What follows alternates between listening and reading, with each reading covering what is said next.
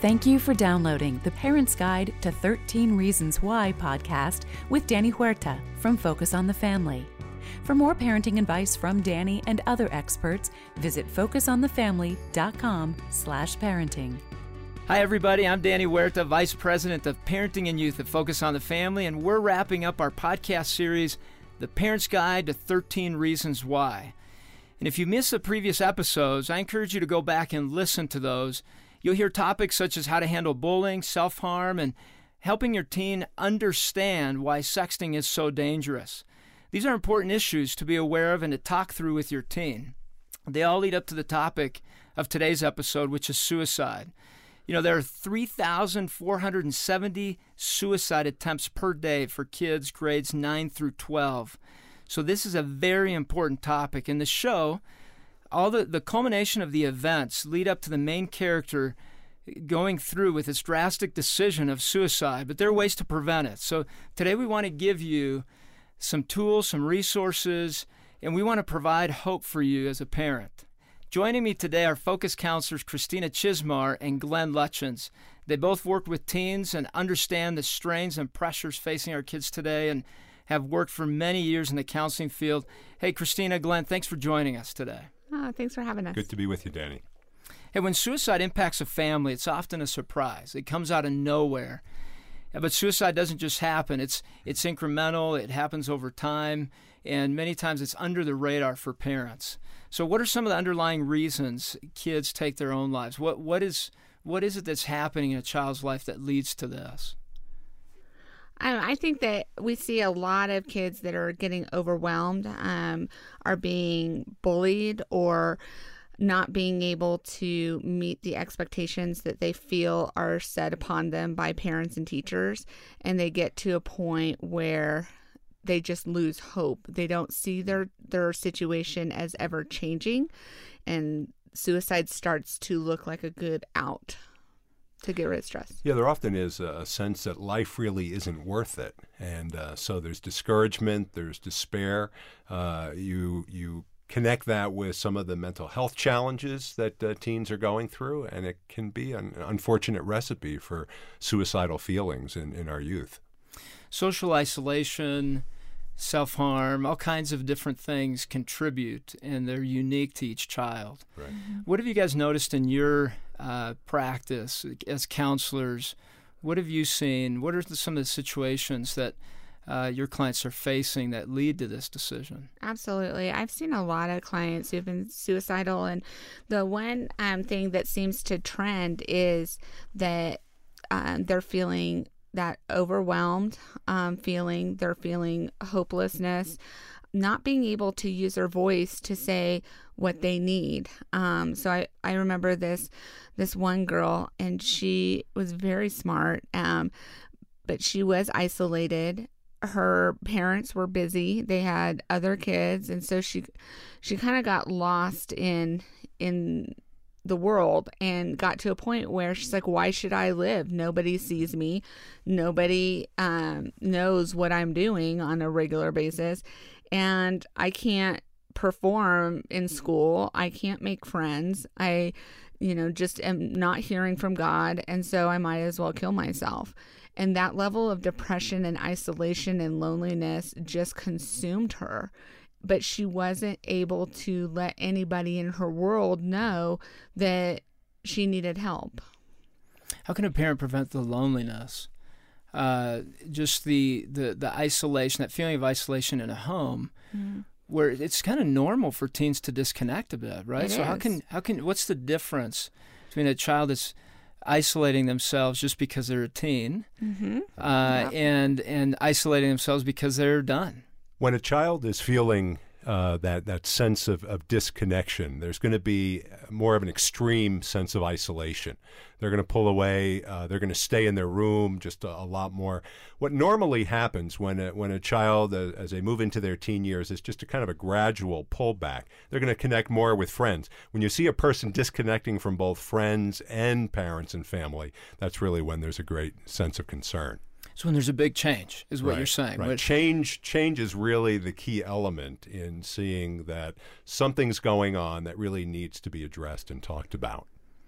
So why should I be concerned? Let's say let's say uh, my son or my daughter, their friend, takes their own life, and I had a had a client that uh, had a, fr- a real close friend that took his own life, uh, death by suicide, right? And we know that suicide can be contagious. Mm-hmm. So how can how can we handle that as a parent? What do I need to be concerned about if a close friend has taken their life and uh, my child begins to withdraw. Maybe it's grief, maybe it's mm-hmm. not. Yeah. Well, and it's important at that point to check in. You want to have a conversation because the the issue with suicide being contagious is if you have a child who is already feeling isolated, already feeling depressed, if they're hanging out with other friends who are also depressed and they're all all feeling in the same boat and then one of them is successful in a suicide, then the others in the group feel like, oh, this is an option, so I can go ahead and do this. It's a way out. They got out. And we want to check in with them and say, okay, you know, are you feeling safe? Are you feeling depressed? Um, do you have a plan to hurt yourself? You really want to to do a check in with your teen so that you can stay on top of if your child is at risk or not. What if they don't want to talk? ask them about how their friends are doing because mm-hmm. teenagers sometimes they don't answer those direct questions when you just hey are you feeling suicidal no you know well how are your friends? You know are your friends having an impact with this person committing suicide? You know how's your school handling it?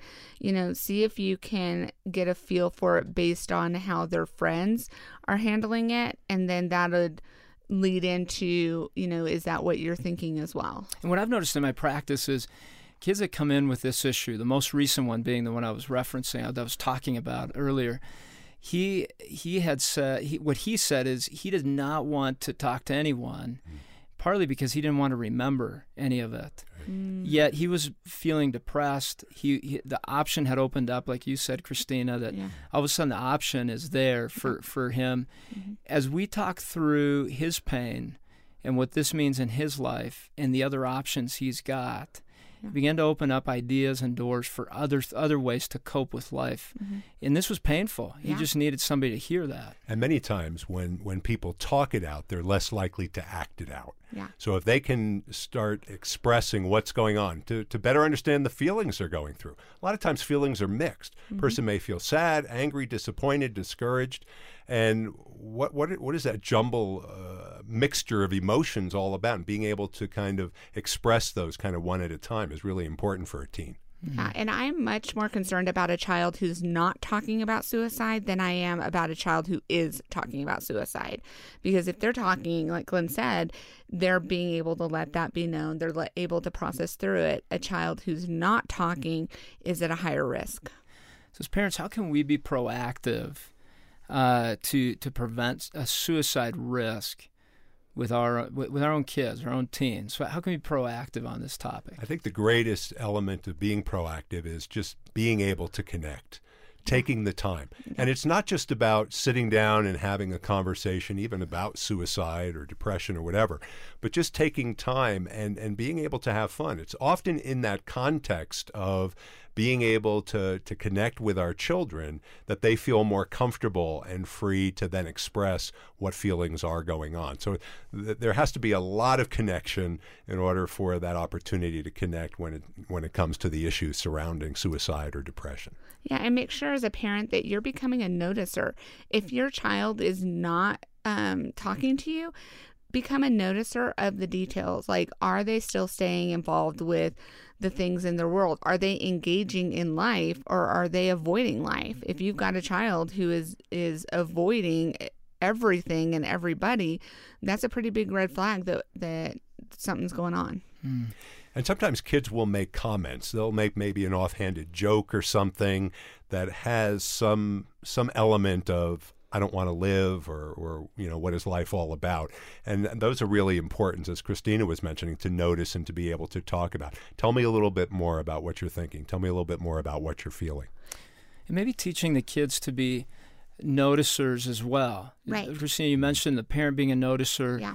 the teen being a noticer of others struggling with this. Mm-hmm. And also, I love the phrase, is there another way to look at this? Mm-hmm because we get so over focused on a certain thing that has happened. Mm-hmm. And especially for teens, emotionally, they get stuck. Mm-hmm. And if they can learn that emotions are temporary, they're basically alarms Yep. to what is happening, they give us flavor to the day. Mm-hmm. It's understanding them, and that's what gives us a mind, right? Yep. A way to understand what we're feeling Mhm. and then talk them through. Yep. And so, how can we tell between a child that's stressed or depressed? Because they seem very similar. Yes. And, you know, when you're stressed out, you're still able to engage with what the stressor is. So, like, if I'm stressed out with school, okay, I may be stressed, but I'm still doing my homework. I'm still trying to participate. I may be overwhelmed, but I'm still fighting. Um, somebody who gets to a point of being depressed, they stop fighting. They are getting to a point where they're so overwhelmed that they're not able to function or they're not sleeping they're not eating they're they're just starting to shut down. And you start to see that shutdown versus being able to be engaged. Stress will often increase the level of activity, may may create some anxiety and worry, but depression is more likely to slow down yes the the level of energy. Uh, and and those are great summaries of the two. One is is energy going towards something. The other one is unplugging and mm-hmm. disconnecting. right. What if a child just says, "Hey, I think I want to kill myself. I, I I'm done." How do you respond to that comment, mm-hmm. whether it be in the car or taking a walk or eating mm-hmm. out out eating somewhere? How does a parent respond to that? Yeah, so I would encourage parents to really th- think about a acrostic called SLAP. SLAP is a um, tool that we use to be able to identify, you know, if kids have a specific plan, which is S. S is a specific plan. Um, the L stands for lethality of the plan. Do they have a plan that's actually going to be successful in in killing themselves? A, do they have availability of the plan? You know, so if I have a kid that just says, oh, yeah, I'm going to shoot myself, and yep, that's lethality, but they don't have availability to a gun, you know, we can then get, have time to be able to get them help. Um, and then the P stands for proximity of help. So if they're you know what what's the timeline for us being able to get into a counselor or what is the option to be able to get into a hospital? And so as you go through those okay is there a specific plan? Yes. There's a lethality plan? Yep. Sounds pretty lethal. Do they have availability of it? Yep. Sounds like you know they have access to to hurt their, themselves um, lethally then proximity to help. How fast can i get to them and how fast can i get them help? And that's going to depend on whether or not you're going to call 911 or if you're going to take time to drive to the school and pick them up or if you're um, you know simply going to alert the police as soon as possible. And I think it's also very important. If a child says, "Here's what I'm thinking, here's what I'm feeling," and it's suicidal in nature, is to thank them for being open and honest with you. absolutely Obviously, we're going to be concerned. We're going to be probably in a panic as parents when a child says something like that. But letting them know that took courage on their part to be able to express that. So we want to make sure that we're affirming their honesty, even though we're hoping to be able to get them the help and uh, move them away from a place where they don't feel like there is any hope. It's intimidating to, to have that moment Right. where your child says that. I remember uh, when I was first studying to be a, a counselor, I had a roommate that said in the middle of the night, right? He says, I want to I want to kill myself. I'm done with this life. Yeah. He ended up at a at a mental institution for a while uh, and had to work through many things, had to take medication. And so I think the big question for a parent would be at what point do I pick up the phone and who do I call? Who is it that I call when I pick up the phone? You said the police. Who, who else can, can people call? Well, people can um, always call the suicide prevention hotline, which is 800 273 8255, and they will be able to walk you through how to get your loved one to a safe place. And then, you know, if you feel like you have some time and you're concerned about somebody who's maybe talking about suicide, but you're not um, feeling that immediate danger, you're welcome to call us here at Focus on the Family. And our counseling staff would welcome a call to be able to talk you through how do you walk through this. And a local counselor can be extremely helpful. Oh, absolutely. If a teen is uh, willing to sit down, and I think a, a, number of times it's it's a feeling that they've been holding inside, and so just knowing that they can express what's going on is valuable. And then the counselor can kind of assess where where is the teen at? Do they need some type of hospitalization or not? Yeah, it's not a life sentence to counseling, right? Right. You're, you're Right. not signing a contract for the next five years. Right. I'm going to be in counseling. Well, in fact, I Give me often one encourage session. parents to encourage maybe a couple of sessions just to get past that initial "Who is this man or woman? I don't know them," and uh, then they can kind of decide if there's a need for any further counseling or any other steps. Yeah, suicide is is continuing to impact way too many lives. We've known that here in our city, Colorado Springs. Right. We've had way too, one is way too many, Mhm. and beyond that is is Right. is really uh, sad and devastating. And so, if anyone has an inclination that they they do have a child or a person in their family that is struggling with the idea of suicide and that what's what it's called is ideation, right, in our Right. professional Mhm. world. Uh, but just the idea of potentially taking their life, don't hesitate to call that National Suicide Prevention Hotline, which again is 800 273 8255, or call us at Focus on the Family to understand what this issue of suicide is. Even other topics, self harm, bullying, cyberbullying, all those things. Please call and, and speak with one of the counselors, a free phone call, and that's 1 800 A Family. 1 800 A Family. And so we, we love to come alongside you and help. Glenn and Christina, thank you for being with us today. Thank you for having us. Great to be with you, Danny. Excellent. And uh, I'm, I'm sure you've, from the passion of your your hearts, you've loved to talk into these topics to help Mhm. parents understand these better and be able to help their teens and preteens Absolutely. with these issues. There is hope. There is hope. And you know i hear it so many times from my clients who stick in there and and they come back and they're like i can't believe that i almost ended my life. I would have never been able to experience this and you know they get to a point where they then are able to get through school or they get married or you know they've been able to get through the hard times to be able to find the freedom and joy that life has to offer and so you know um, one of my mentors um, used to say, you know, people don't kill themselves at the bottom of the pit. People tend to kill themselves when they're almost out of the pit and they can't see the the end of their their fighting. And if people can just remember that and say wait a second. If i'm feeling suicidal i've already gone through the hard stuff and now i'm almost out. So i just need to hang in there a little bit longer until i i get to that freedom. So hang in there. It's worth it. Just like life can have downs, it can have ups. absolutely. And uh, and also seasons in life that we go through, much like our seasons that we we go through uh, in the weather, right? Yep.